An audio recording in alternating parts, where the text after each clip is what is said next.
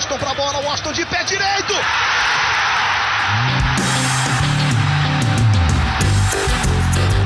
Está entrando no ar o podcast. Sabe de quem? Do Do Flusão, do tricolor das Laranjeiras. É o GE Fluminense.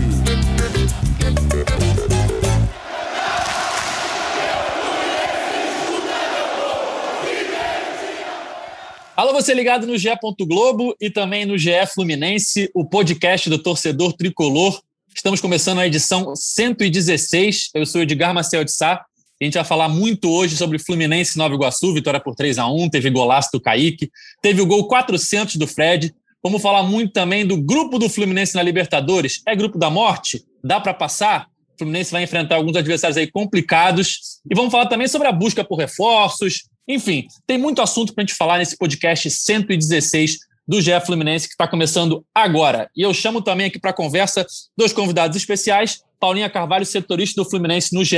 Globo. Tudo bem, Paulinha?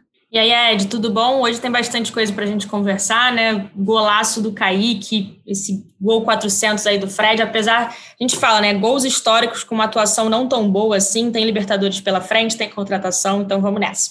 E chamo também ele, o mais pedido do, do Twitter, o torcedor mais ranzinza do Fluminense que eu conheço, Cauê Rademacher.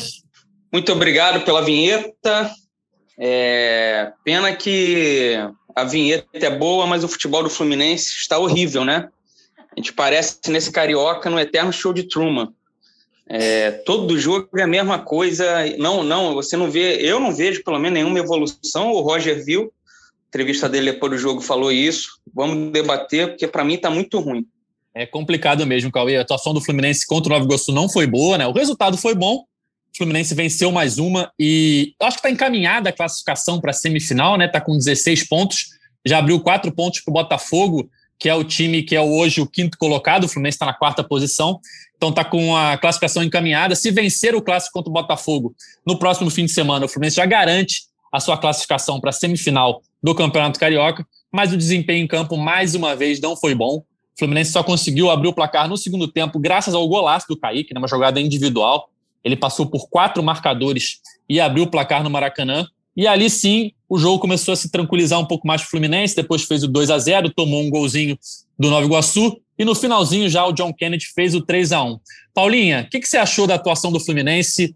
É, muita preocupação na torcida pela proximidade da Libertadores, né? Só falta mais um jogo do Carioca antes da estreia na Libertadores, esse clássico contra o Botafogo. Tem muita gente no Twitter questionando é, o desempenho do Fluminense. O que, que você achou da atuação tricolor no Maracanã contra o Nova Iguaçu? Olha, o, a gente fica brincando que o Cal é ranzinza, mas eu tenho que concordar com ele. Acho que o futebol apresentado pelo Fluminense ainda é muito apagado, muito fraco. E o que mais preocupa é justamente isso, né? A proximidade, faltam 10 dias aí para a Libertadores, só mais um teste, entre aspas, no Campeonato Carioca, um clássico contra um adversário que esse ano vem um pouco, bem menos forte, até por conta de estar na Série B, enfim, mas, mas é um clássico, pode ser difícil. E o, o primeiro tempo muito sonolento ali do Fluminense, acho o Fluminense, achei o Fluminense muito lento, a, a transição ali das jogadas da defesa para o ataque muito lenta, do meio de campo espaçado, é curioso quando o Fluminense estava tá, sem a bola, ele marca assim com as linhas altas, mas assim, ele não morde, não belisca o adversário.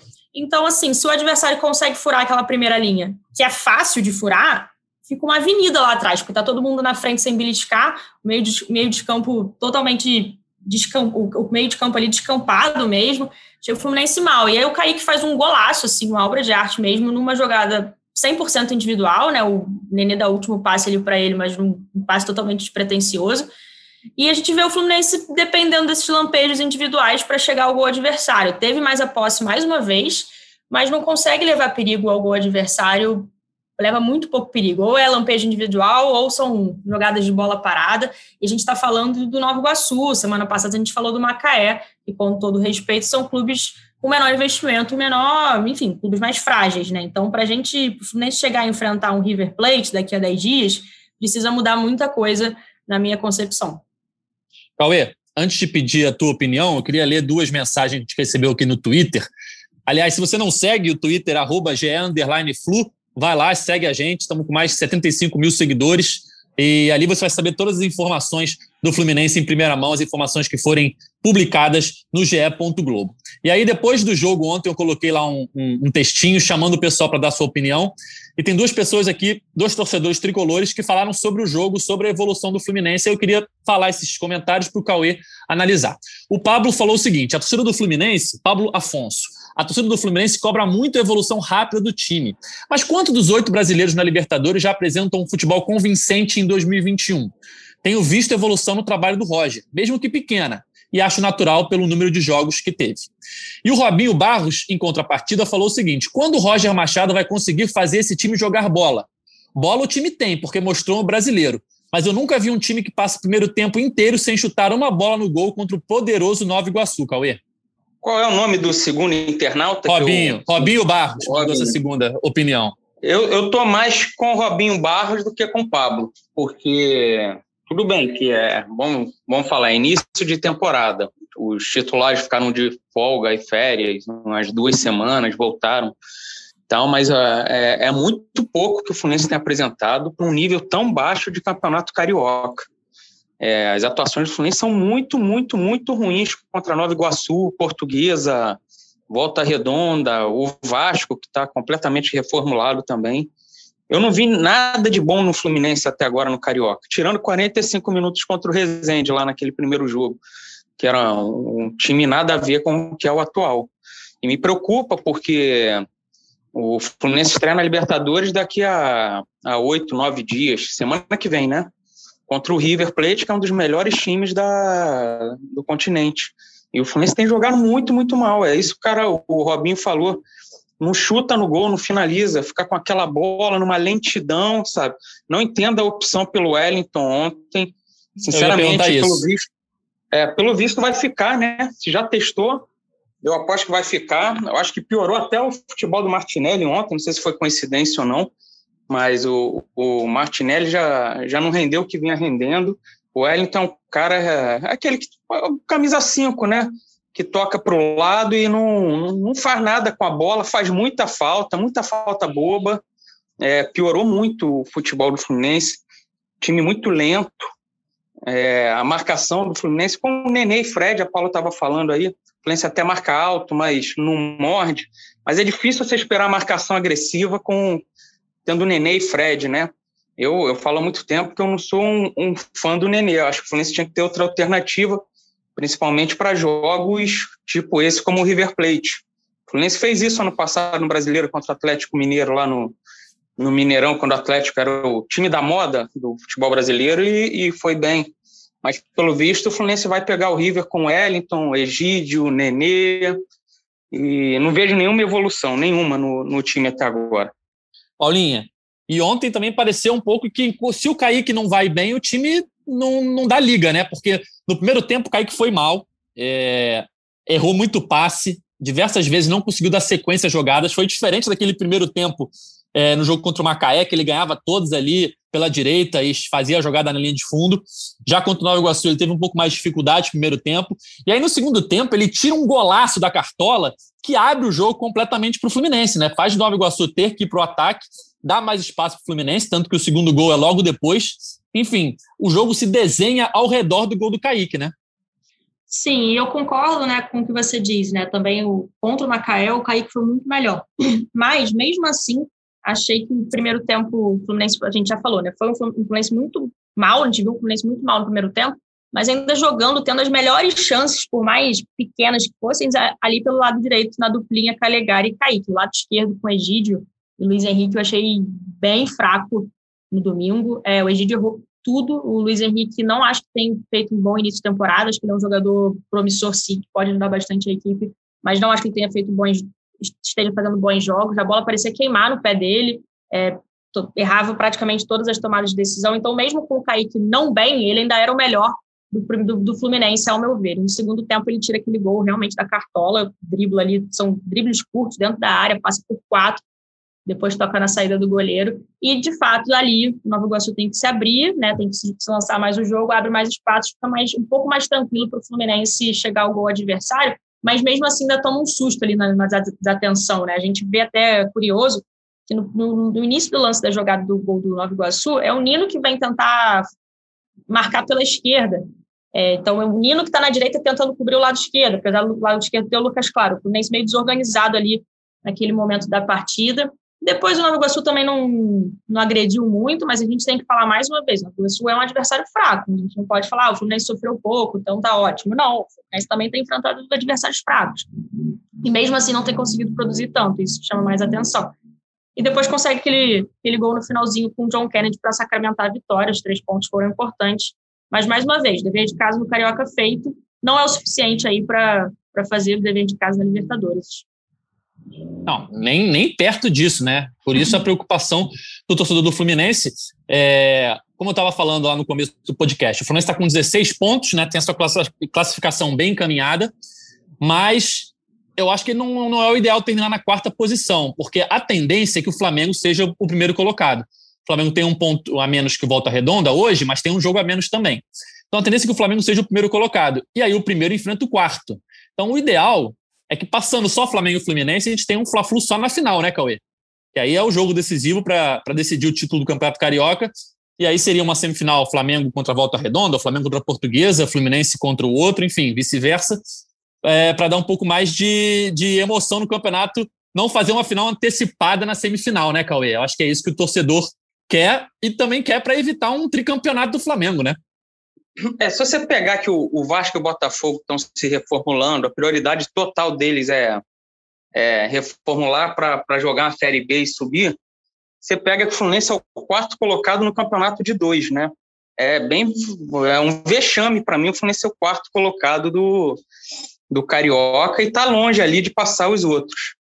É, a prioridade tem que ser do Fluminense, a Libertadores, o Brasileiro, mas não dá para ir tão mal no, no Carioca assim também. Mas de repente é melhor pegar o Flamengo antes da final. Depende muito. Fluminense e o Flamengo vão estar em meio a jogos de Libertadores, né? Depende muito se alguém vai ter uma viagem longa, não vai. É, mas o que, eu, o que me preocupa mesmo, Edgar, é, a gente tá, vocês estavam falando do Kaique. O Kaique, para mim, é a única coisa boa do, do, desse início de Fluminense no Carioca, com o Roger.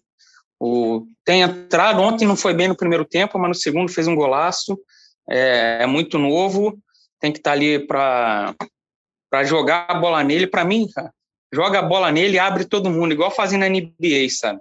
O, na hora do sufoco, do jogo duro, o LeBron pega a bola, os quatro outros abrem. O Duran faz o mesmo. O Curry não, que o Curry vai errar a bola de três. É, mas todos os outros todos os outros fazem isso. Então dá no Kaique e vê o que, que ele arruma. Abre todo mundo e vê o que o Kaique arruma tem sido a única coisa boa aí desse início de Fluminense. E o que me preocupa mais é que não chega reforço, a gente ainda vai falar disso, e as opções são, são muito ruins, né? Você vê, as opções são Caio Paulista, Luca, Ganso, Danilo Barcelos, Hudson, Julião, tá... Não, não, não dá esperança essa, essas opções. Fluminense, para mim, o Roger erra também ao não testar mais esses garotos. Tipo, Kaique, beleza, ganhou a chance. Por que, que a gente não viu um Netinho? Oi? É, Cauê, eu queria aproveitar esse gancho. Eu ia falar justamente do Kaique e ia, ia, emendar exatamente o que você estava falando, que o Renato Silva, outro torcedor, mandou para ti no Twitter aqui. Por que, que vocês acham que o Fluminense reluta tanto em testar os garotos no Carioca? Falo dos garotos de talento, não das barangas contratadas para o Sub-23. Ele usou Sub-Angione, mas eu traduzi aqui para vocês. Sim, eu concordo com ele. Qual é o nome dele que eu, que eu esqueci é, também? Renato Silva, Renato homônimo Silva. do ex-zagueiro. O, o, bonequinho aplaude de pé o, o comentário dele. Porque cara, não, era não eram jogos para você já colocar o Metinho para jogar junto com. Eu com, concordo com plenamente. Pô, Bota o GFT na esquerda para a gente ver. Sim, é, o Metinho e o Kaique, para mim, eram os dois que sobravam mais ali naquele sub-17, eram os grandes destaques os dois, sabe? Por que, que não bota o Metinho para a gente ver? Para ver se vai dar certo ou não. Aí fica o Wellington, Yuri, Hudson. O Hudson até não tem entrado, né? Mas mais do mesmo do que a gente já viu. O, na esquerda, o Fluminense não contratou um lateral esquerdo. E nem, não tem nem sondagem. Eu perguntei aqui outro dia no podcast, não tem aquela de cocheira que não pode publicar, só para falar aqui para o torcedor. Tem nada para a esquerda. A gente, o Fluminense vai de Egídio e Danilo Barcelos, sabe? Bota o Jefté. Ah, o Jefté não, bota o Marcos Pedro, bota alguém ali para a gente ver. Não o Raí. Mas, pô, bota um desses dois aí, sabe? Que a galera tá pedindo. Carioca era para isso. O Fluminense, mais uma vez, não faz isso no Carioca e vai jogar esses garotos no fogo de novo no brasileiro para eles salvarem. É, todo ano é assim. É verdade. É... Enfim, falado de Fluminense Nova Iguaçu, acho que a gente pode falar um pouquinho agora sobre o grupo do Fluminense na Libertadores, né? Porque a gente teve o sorteio na última sexta-feira e a primeira impressão era, gente, complicou. Grupo difícil, grupo da morte, Fluminense vai enfrentar River Plate, da Argentina, Santa Fé da Colômbia e o vencedor do confronto entre o Bolívia da Venezuela e o Júnior Barranquilha também da Colômbia. Eu queria saber a opinião de vocês, porque num primeiro momento, vendo os times, eu acho que assusta. Acho que a palavra é essa, assusta. Porque são nomes de times que vêm fazendo boas campanhas. O River, nem se fala, ganhou recentemente Libertadores, foi vice-campeão, enfim, está sempre chegando ali na semifinal, pelo menos.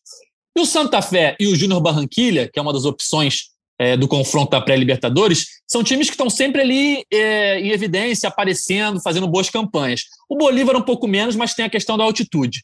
Mas, enfim, eu acho que é mais assusta pelos nomes do que efetivamente são clubes que, no momento, estão com times muito bons. Acho que o Fluminense, para eles também, é, se a gente vê a reação da imprensa internacional, Fluminense caiu no grupo do River Plate. Acho que as pessoas lembram muito do Fluminense ali na época da Unimed, que estava sempre disputando e fazendo boas competições, do que efetivamente do Fluminense atual. Foi bem no Brasileirão, é verdade, mas vinha de anos muito ruins.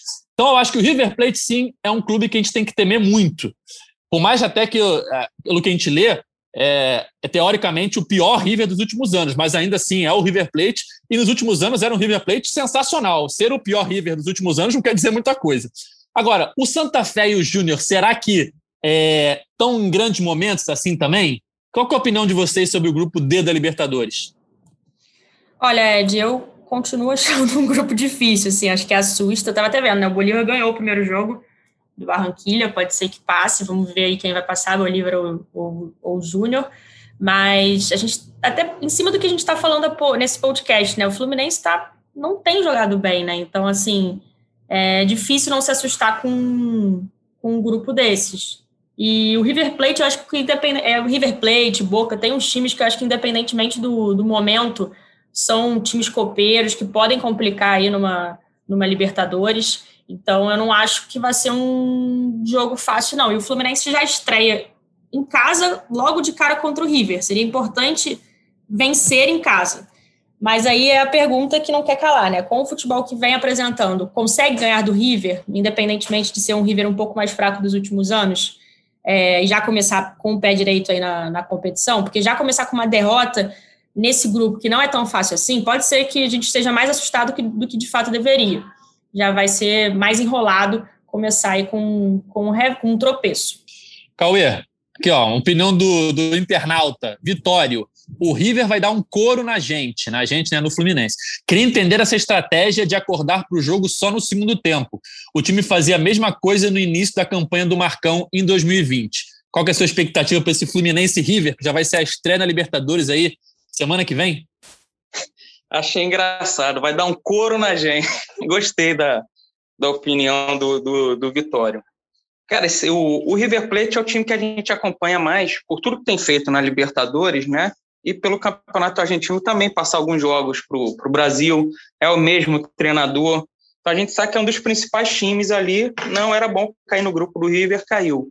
Agora o Santa Fé e o Bolívar ou o Júnior Barranquilha, a gente não consegue acompanhar né, o campeonato colombiano nem o boliviano. A gente, vai, a gente se baseia muito em opinião de, de quem consegue acompanhar, de jornalistas que, que acompanha, a gente vai saber mesmo quando a bola rolar e a gente começar a, a ver esses times. Mas de cara, dá para falar que não tem nenhuma carne assada nesse grupo, né?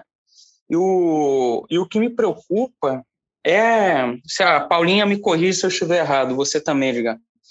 O Fluminense pega o River de cara no, no Maracanã e depois faz dois jogos fora, né? Essa sequência aí, cara, se você não vence o River de cara, depois você já vai bem pressionado para jogar esses dois jogos fora de casa, né? esse, esses três jogos aí de cara são, são muito preocupantes para mim, para você conseguir vencer. Mas é menos mal que não tem torcida, né? Então não tem aquela pressão, jogo fora, mas mesmo assim os times não se comportam da mesma forma como jogam em casa, né? Não, sem dúvida, sem dúvida. É, na minha opinião, foi como eu falei até na abertura da, da, introdução sobre a Libertadores, o grupo da Libertadores, eu acho que mais assusta pelo nome dos clubes do que pelo efetivamente o momento atual de cada um. O River, sim, não, não há dúvidas de que vai ser o principal time do grupo, na minha opinião. Tem tudo, é, luta muito para ser o primeiro ali é, classificado. E aí, Santa Fé Fluminense e o terceiro clube, eu acho que vão lutar de igual para igual. Não vejo é, que, nossa, tem dois clubes muito favoritos no grupo. Não. Tirando o River, por tudo que vem, vem fazendo é, nos últimos anos na Libertadores, né? É, perdeu para o Flamengo em 2019, ganhou em 2014, em 2017, aquela que o Grêmio foi campeão, foi, ele caiu na semifinal, enfim, está chegando sempre nas fases decisivas da Libertadores. Por conta disso tudo, eu acho que o River é o favorito do grupo. Mas a outra vaga, eu vejo completamente aberta. Dá para o Fluminense é, classificar. Fala. Não, eu, o, o Fluminense que terminou o brasileiro ia brigar de igual para igual aí com todo mundo desse grupo. Ia fazer bons jogos contra o River, sabe? Podia perder, mas era um time que estava jogando bem, né? Que estava dando confiança. Mas esse Fluminense que iniciou o Carioca que, que tem preocupado muito, né? A gente não sabe o que, é, que vai essa ser. Essa diferença preocupa, né? Preocupa. Às vezes vai pegar o River time muito motivado, estreia na Libertadores e tal, faz um grande jogo. Mas tem que ter a sequência, né? Pra... E por enquanto o, o time não tem dado esse sinal aí durante o Carioca. É, a esperança que fica é que seja é, parecido com o início do Marcão, né? Que também foi um pouco claudicante ali naqueles primeiros jogos após a série do Odair. O time não se encontrava e, de repente, se encontrou de uma forma que passou nove jogos invicto, com atuações consistentes, seguras e em, com adversários difíceis também, fora de casa, enfim. A nossa esperança é de que esse Fluminense do Roger esteja passando por essa transição, ele possa se encontrar a tempo de iniciar bem a Libertadores, né? E eu aproveito para mais uma eu... pergunta do internauta. Pode falar, Cauê. Não, não, faz a, faz a pergunta aí, depois, depois eu falo. Eu vou, é... eu vou fazer a pergunta para Paula. Tá, então, eu vou aproveitar também a Paulinha, nossa setorista, para uma pergunta do internauta aqui, o Beto Meyer, nosso amigo arroba torcida tricolor. Vocês acham que o Roger vai apostar na molecada logo de cara ou vai com um time mais experiente na Libertadores, Paulinha? Olha, eu acho que ele vai, salvo talvez uma ou outra mudança, ele vai com um time que jogou contra o Nova Iguaçu. Ele mesmo falou isso ontem na, na coletiva. Mes né? Mesclando, né? Mesclando. Tendo um Kaique, mas botando um Wellington para dar uma mais experiência no meio campo. É, e eu acho que o time base, que na, até, a gente vai falar dos reforços daqui a pouco, ele chegando pode ser que algum, algum cenário mude, mas do que a gente tem hoje em dia no Fluminense, a gente está gravando segunda-feira, dia 12, dia seguinte da vitória sobre o Nova Iguaçu. E até pela resposta dele na coletiva, ele deixou claro isso, ele não quer mais fazer testes, muitos testes na equipe às vésperas da, da Libertadores. Então, acredito que pode ser que tenha, óbvio, uma mudança até por lesão ou por, por opção dele, uma ou outra contra o Botafogo, mas é esse o time base dele é, já pensando aí na, no River Plate, enfim, na Libertadores, que é o principal objetivo do Flu na temporada. E até aproveito para falar um pouco do Wellington, que o Cal levantou essa bola no, no início. É, o Wellington, pelo que a gente sabe, foi de fato escolhido, né? Ele que vai ser o titular do, do, do Roger nesse, nesse início. Também não, não me agrada muito, mas eu entendo até o, o que pretende o Roger colocando o Wellington, no sentido de liberar um pouco mais o Martinelli. Eu achei que ele começou bem o jogo ontem, até conversei com o Cauê isso ontem, durante o jogo a gente estava batendo um papo enquanto assistia a partida. Eu achei que ele começou bem o jogo e depois teve uma queda brutal, assim, e terminou mal. Ele comete realmente muitas faltas bobas, recebeu um cartão amarelo antes do, do intervalo, isso numa Libertadores pode ser péssimo, o jogador ficar pendurado ou até ser expulso. É, enfim, e o Roger ainda ficou com ele até uns 20, 25 do segundo tempo e tirou muito por conta desse cartão amarelo. Eu achei que no início ele errou poucos passes, apesar de não terem sido passes tão é, geniais, né? Muito passe para o lado de fato, mas ele ainda tentou umas bolas longas que ele estava acertando. É, eu estava curtindo até o Wellington no início, depois caiu um pouco. Mas independentemente de eu curtir, do Cauê não curtir, enfim, eu não, na verdade eu prefiro também o Iago, mas só frisando sobre ontem. É, mas acredito que seja aí a opção para o Roger. É, esse é o time ideal dentro das peças que ele tem para o restante da temporada. Aí, Cauê, sua pergunta. Eu vou um pouco em cima do que o Beto perguntou aí para a gente, que a Paula respondeu.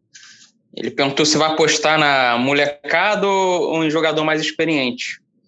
Aí a pergunta é: a gente só. Todos os nomes ventilados de possíveis reforços são tudo jogador de 30 anos ou mais, né? Então é difícil criar uma aposta em, em molecada.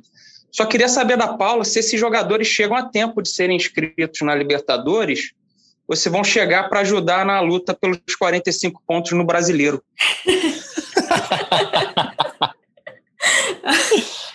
então, o Fluminense tem o prazo até o dia 18, né? Até abrir o calendário aqui, 18 é domingo, então seis dias aí para o Fluminense fazer a inscrição pensando na fase de grupos da Libertadores. É, é, pouco tempo. É uma semana que, que tende a ser movimentada, essa é a expectativa da, interna no Fluminense, né? Que os reforços de fato cheguem a tempo. É, a gente vai falar mais disso, mas Raul Bobadilha é um dos nomes mais próximos aí de acertar com o Fluminense, ele que está no Guarani do Paraguai, atacante de 33 anos, centroavante. Ele é aquele centroavante fortes, assim, aqui, meio tanque, né? É, e é, é, um dos, dos nomes que o Fluminense está com a expectativa mais alta de fechar logo. Então, ele acertando, pode ser até que seja, enfim, não vamos cravar datas, mas né, nos próximos dias, desse tempo aí, vai daria tempo para o Fluminense inscrevê-lo na, na Libertadores.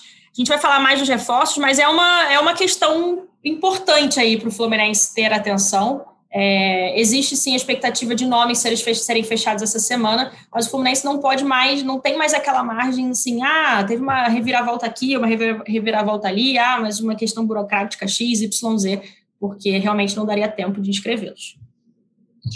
Antes da gente entrar no, na pauta reforços, que é o que acho que todo torcedor tricolor quer saber nesse momento, né?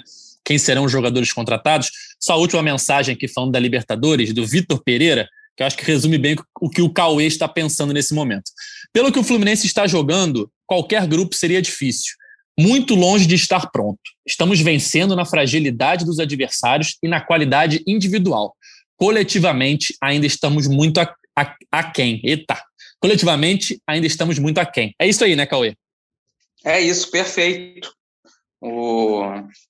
Fluminense está muito longe de um futebol que a gente quer ver para jogar Libertadores.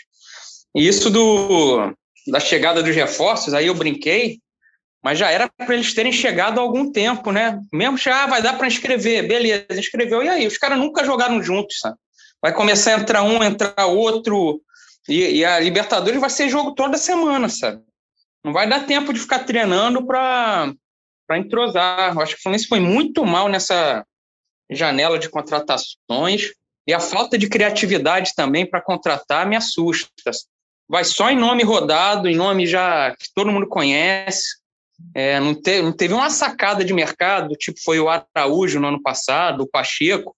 Tudo bem, o Pacheco ainda não rendeu, mas foram sacadas ali que você é, viu potencial nos no jogadores. Agora, esse ano, não. Só e o Araújo ninguém sabe, ninguém viu, né? Sumiu. Ah, pois é, é, é, outra coisa. Eu anotei aqui para falar e eu já ia esquecendo. É inacreditável, ficou fora do banco no penúltimo jogo, que eu já nem lembro contra quem foi, porque foi ruim o jogo, é, eu esqueci já. E ontem ficou no banco, não entrou, eu não consigo entender. O Araújo foi titular contra o Bangu com o Roger, jogou bem, e depois eu acho que não teve mais chance. Não consigo entender o, o Araújo ser tão preterido assim, mas é, essa janela de reforços do Fluminense é só jogador, assim, mais de 30 anos e que todo mundo conhece já, David Braz, o William Bigode, o Abel Hernandes. O Bobadilha é um pouco fora da curva aí, já é 33 anos, mas não é desses nomes badalado aí que a gente conhece, mas também já é jogador mais velho. Não teve uma sacada de mercado. Decepcionante é. para mim. São duas coisas que eu não entendo, Cauê onde está Michel Araújo? Ver se a Paulinha consegue responder essa para a gente, por mais difícil que a gente saiba que é hoje em dia, a gente não tem acesso aos treinos, né? Mas o Michel Araújo sumiu de uma forma assim, é, não ser relacionado num jogo, não entrar no outro. Não sei nem quantos jogos ele fez esse ano, mas foi pouco.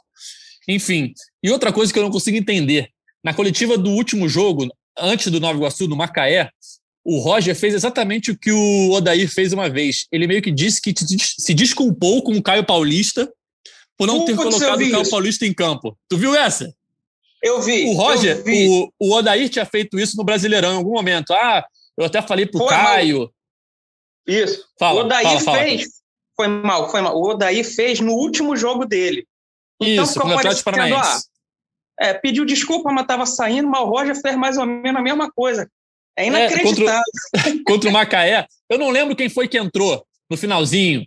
É, talvez tenha sido o John Kennedy, mas a aspa do Roger. Foi o Gabriel era, Teixeira, foi o Biel. Gabriel Teixeira? não? É. Acho que foi. É, pode ter sido. Foi um dos garotos de Xerém. E aí o Roger falou assim: não, eu até conversei com o Caio sobre o porquê de não colocar ele, colocar o garoto, eu queria ver o garoto e tal. Eu falei, cara, se fosse o Fred, Fred tá no banco, tá? Vamos pensar assim, Fred tá no banco.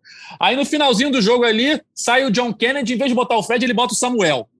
Aí ele falou, aí ele fala na coletiva, pô, eu comecei com o Fred, que é um ídolo do clube, sei lá quantos jogos, dos 182 gols, um, jogou Copa do Mundo, e eu expliquei para ele que eu preferia ver o Samuel naquele momento do jogo tal. Beleza, é o Fred. É um cara que tem história no clube. Agora, com todo respeito ao Caio Paulista, que eu não acho um jogador ruim, não, acho um jogador que ajuda. Mas por que todo mundo tem que dar satisfação pro Caio Paulista? Cauê, você que já viu tudo no futebol, por quê?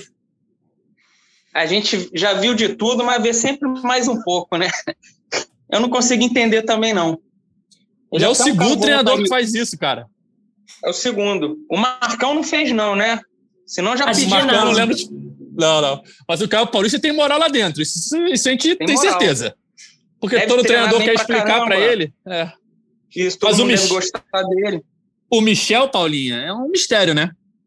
É um mistério, sim. Ontem foi até pauta, né, na, na coletiva também.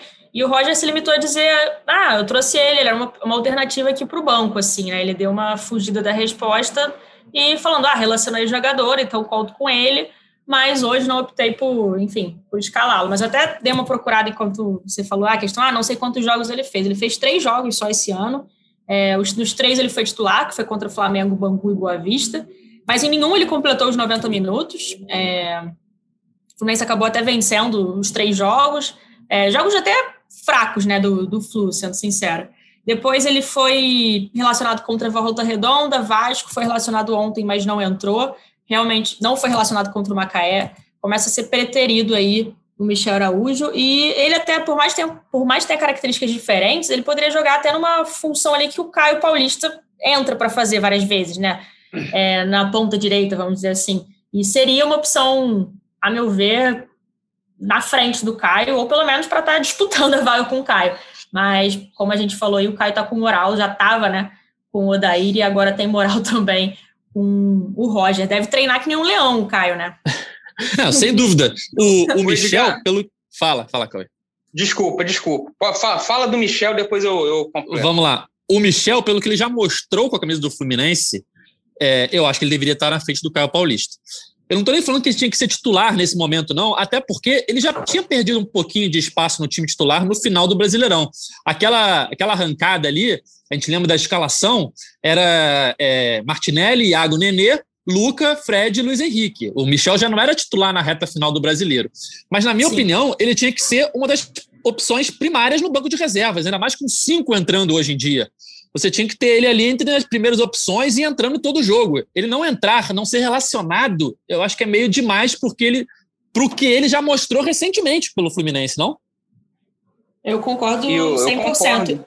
Foi mal, Cal, pode falar. Não, o, eu concordo.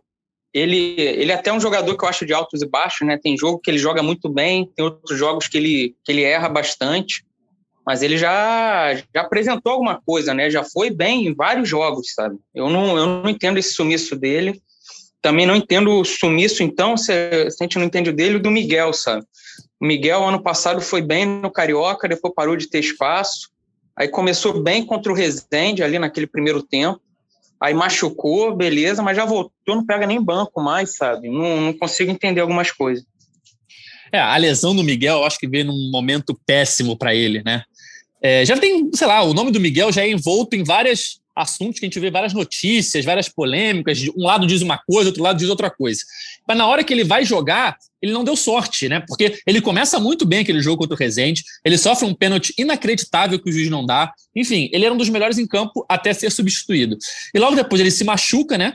É, saiu de campo já sentindo dores, enfim, tem constatada a lesão, e aí perde espaço de uma forma que a gente vê hoje o time titular jogando e garotos sendo a primeira opção. O Kaique é titular hoje e o Gabriel Teixeira é sempre um dos primeiros a entrar.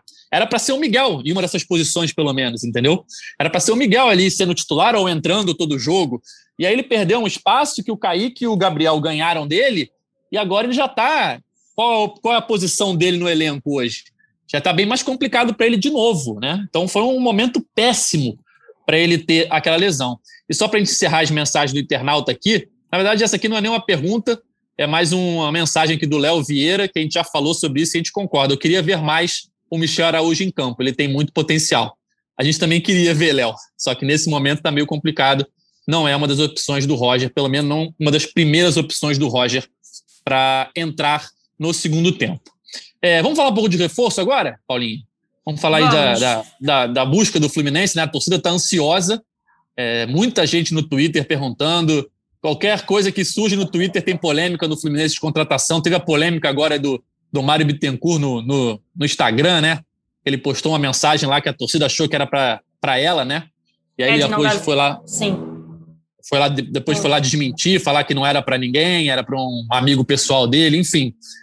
É, o assunto reforço está é, causando muita polêmica no, nos bastidores do Fluminense. A gente tem aí três jogadores aí bem encaminhados, pelo que a gente tem de informação, né? Que seria o David Braz, zagueiro do Grêmio, o Manuel, zagueiro do Cruzeiro. Esse sim, eu vi uma repercussão positiva no Twitter em relação ao nome dele.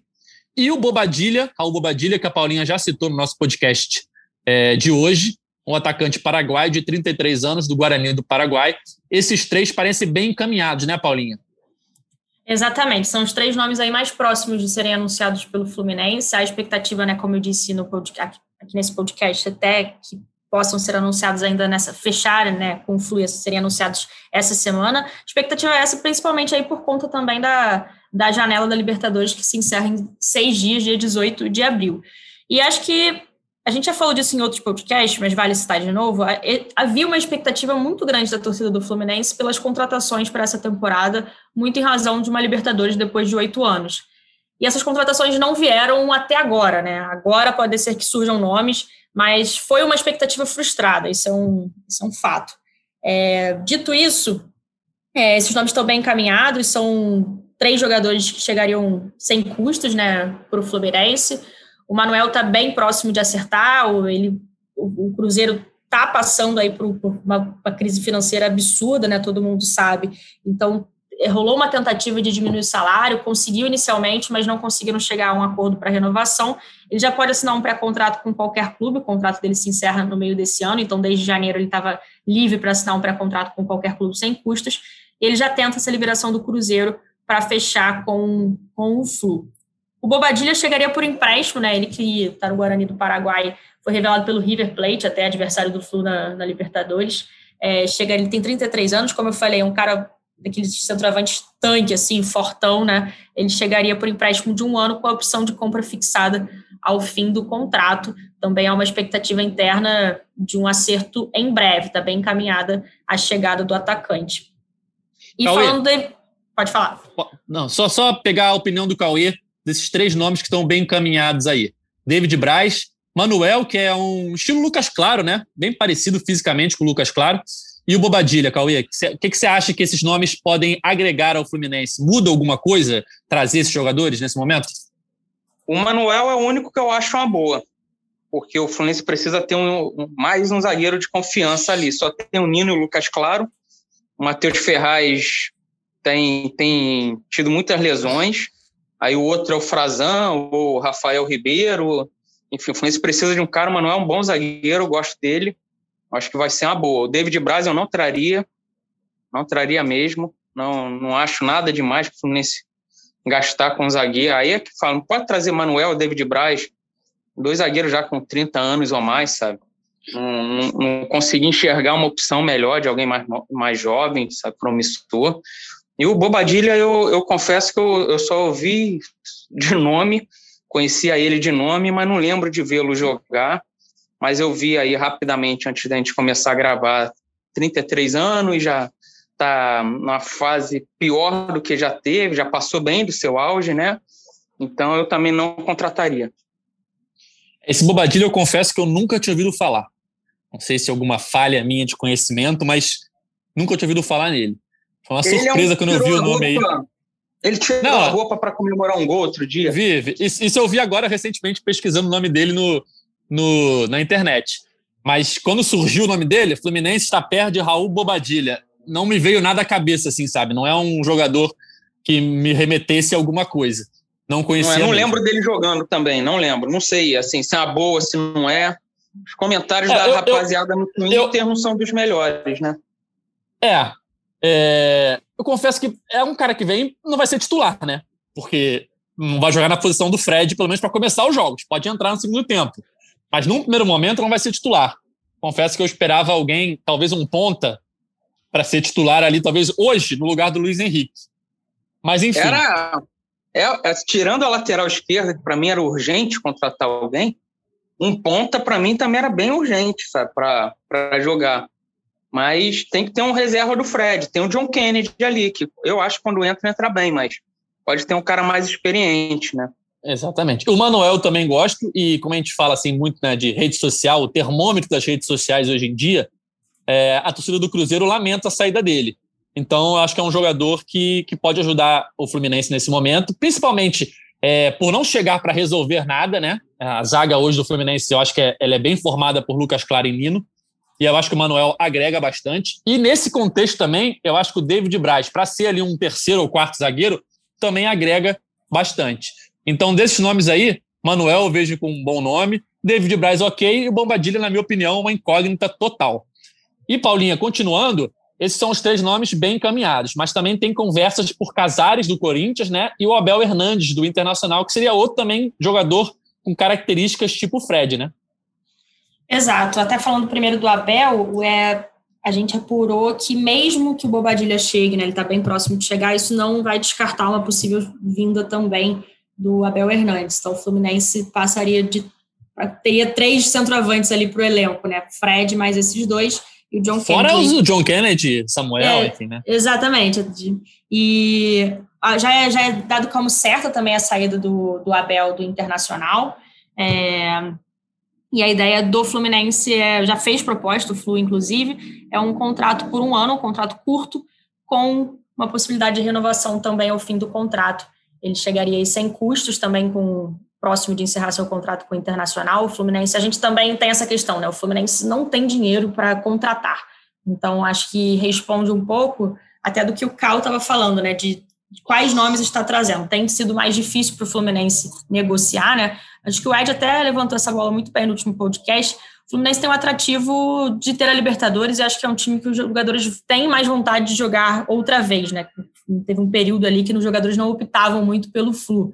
É, o Fluminense volta a ter esse atrativo, mas não tem dinheiro para contratar. Então, busca também jogadores que, que ou seriam custo baixo ou viriam de graça. Caso aí também seria do Abel Hernandes, que o Fluminense tem conversas, mas ainda muita coisa pode rolar. Então, até pensando nessa, nessa janela, talvez seja um nome mais apertado. Vamos ficar de olho. E o Casares.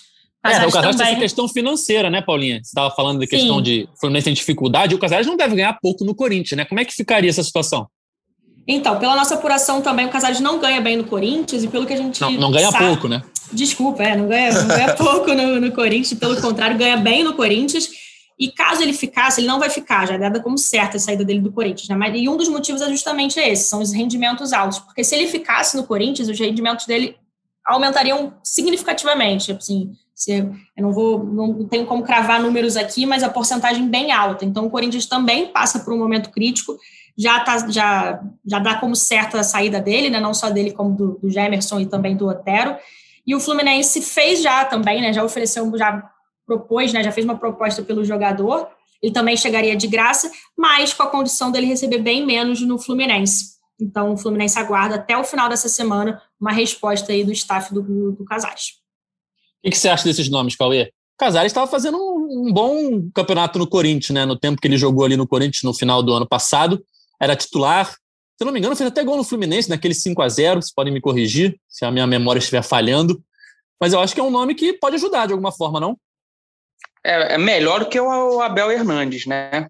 O Casares tem muito altos e, e baixos, né? Bola ele joga, já, já fez grandes partidas no Atlético Mineiro, Corinthians ele acabou não se firmando tanto, mas fez alguns bons jogos. Não sei por que ele não se firma, sabe? Mas bola ele tem. Já o Abel Hernandes, o que eu vi dele no Inter, não, não me encheu em nada os olhos. Não entendo essa contratação também. Concordo plenamente. O Casares eu acho um nome ok, que agregaria numa Libertadores, principalmente, pela experiência sul-americana. E o Abel, apesar de também ter a mesma característica, né, sul-americano, é uruguaio, não, não vejo o porquê de trazer ele, principalmente se trouxer o Bobadilha. Né? Acho que são as características meio parecidas, e aí seria só mais um salário que poderia ser investido em outra posição mais carente do elenco. E, Paulinha, para a gente fechar o, o, tema reforços, tem dois nomes que viraram novela, né? William e David Duarte. O que, que tem de atualização, se é que tem, né, alguma desses nomes? É, do nosso lado não, não temos atualizações, de fato já virou novela, né, essa questão de, de William e David Duarte. É, até a, a, possível contratação, né, assim, o Fluminense encaminhado com Bobadilha, atrás do Abel, é, dá a entender que o Bigode tem ficado um pouco para trás. Não acredito que por opção da, da diretoria do Fluminense, mas muito porque as, as negociações né, não avançaram muito. Tem essa questão dele se resolver primeiro com o Palmeiras, isso é um empecilho sim para o Fluminense. Ele estava ontem né, no, no banco, na, na final da Supercopa, acabou não, não entrando, né, Palmeiras e Flamengo. Até achei que ele pudesse ser uma opção, até quando a partida já estava se encaminhando para os pênaltis, ele que bate pênaltis bem. Ele acabou não, não entrando, mas tá meio congelada essa situação do bigode, ainda esperando uma como ele vai, como e se ele vai conseguir se resolver com o Palmeiras, se o Palmeiras vai abrir mão né, da, da, da, permanência do jogador, que é visto como uma espécie de 12 segundo atleta lá do, do Abel, né? Pelo que a gente já sabe, o Fluminense já tentou o William em outras situações, na época o Abel não quis liberar. É, existe também um, uma, um, um interesse, assim, né, uma vontade do jogador e do staff do jogador, às vezes, fazer uma última tentativa fora do, do país, assim, como o possível último bom contrato de, da carreira. Então, é uma situação complicada para o Fluminense. David Duarte também, o Fluminense já fez mais de uma proposta é, financeira, é, e o Goiás, por enquanto, negou todas. Então, fica mais difícil o Fluminense expandir, aumentar essa proposta. E também, né, com essa possível chegada, mais uma vez, do David Braz e do Manuel, acredito que o David Duarte esteja mais distante de uma possível vinda para o Fluminense. Então é isso, galera. Passamos Ô, pelos Edgar, assuntos. Edgar. Pode falar, Cauê. Peraí, Eu tenho uma pergunta do internauta aqui também. Opa, pra... então manda. Eu vou fazer para a Paula, que acompanha o dia a dia do Fluminense. Pode mandar. É, o Balboa, tricolor lá do, dos Estados Unidos, que está sempre mandando mensagem, ele, ele queria saber da venda do Kaique. É, eu, eu tenho duas questões. A primeira é que eu, eu queria saber, primeiro da Paula, uhum. se assim já está sacramentada, se tem chance do. Se é aquilo tudo mesmo que já foi noticiado, valores, tudo, ou, ou se não, se ainda pode mudar valor, alguma coisa. E a outra é lamentar se já tiver tudo sacramentado já. Por que, que o Fluminense não bota para jogar primeiro e vende depois, sabe? Ia estar tá muito mais valorizado depois desse gol de ontem, por exemplo, as atuações que ele tem tido. Foi a mesma coisa com o João Pedro, vendeu por merreca, não que 10 milhões de euros, no caso do Kaique, seja a merreca, mas poderia vender mais, sabe? O João Pedro vendeu e depois botou para jogar, desandou a fazer gol. Então, queria saber da Paula, tem alguma chance, assim, de, de, de reverter isso, de o Fluminense ganhar mais, ou já está tudo no papel? Olha, Cal, pelo que a gente sabe, chances praticamente remotas, se não inexistentes mesmo, né? Questões burocráticas aí que ainda não, é, não fecharam, não sacramentaram, digamos assim, o negócio, mas é dado e tido como, pra, como certo, assim, pelo que a gente sabe. Então, é realmente lamentar, porque o Fluminense está bem perto de perder o jogador, apesar né, da, do acordo o acordo feito é que ele fique até o fim dessa temporada. Então, 2021, o Fluminense ainda poderá utilizá-lo e que utilize, né? E talvez, pensando até no, no Metinho, que foi que também está nessa negociação, hora do Fluminense usar, porque em breve o jogador não, não fará mais parte do grupo, né? Obrigado, Paula. De nada, Carlos. É, eu só consigo acreditar que os caras fiquem com medo, assim, sei lá, é, ele, a gente sabe já, né, que o Kaique e o Metinho, por exemplo, a, os seus staff já deixaram claro que não vão renovar com o Fluminense, então o Fluminense tem até o mês de 2022 é, para vender eles, né? Meio até um pouco menos, né? Porque tem a questão do pré-contrato, enfim. É, não tem muito tempo assim para vender eles. E aí fica, o cara deve ficar pensando o seguinte, cara, se eu chegou uma proposta boa agora, será que eu não vendo?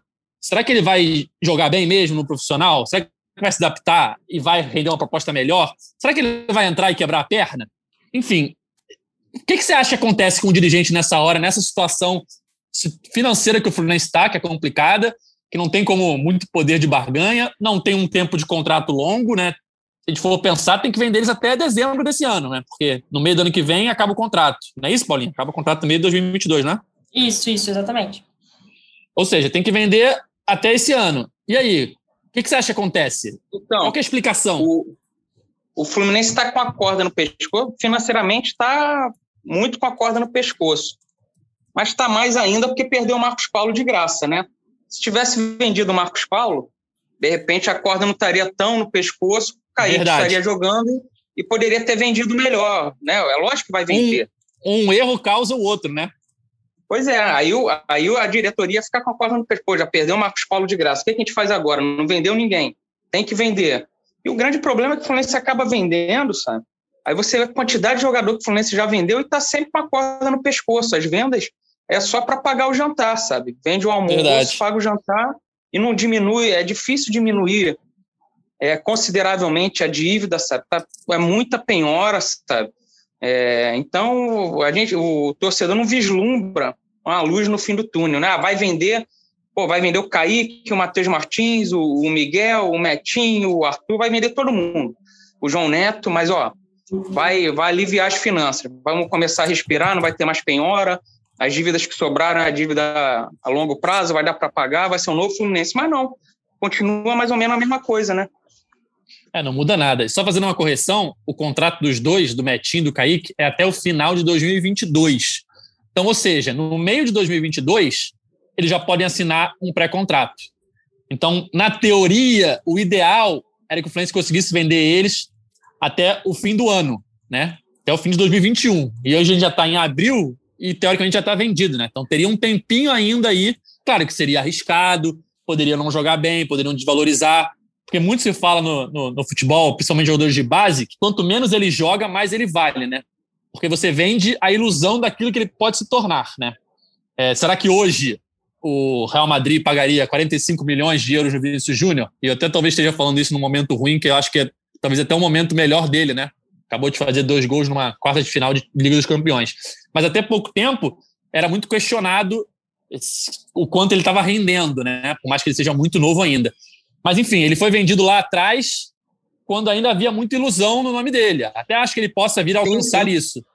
Mas havia muita ilusão em cima do nome dele. Então, quanto menos o jogador gente... joga, mais ele vale, né? Sim, a gente fica fica meio como engenheiro de obra pronta, né? Por que, que é. não vendeu o Marcos Paulo quando ofereceu 8 milhões? Se vende o Marcos Paulo por 7, 8 milhões de euros na época, a torcida ia cair matando.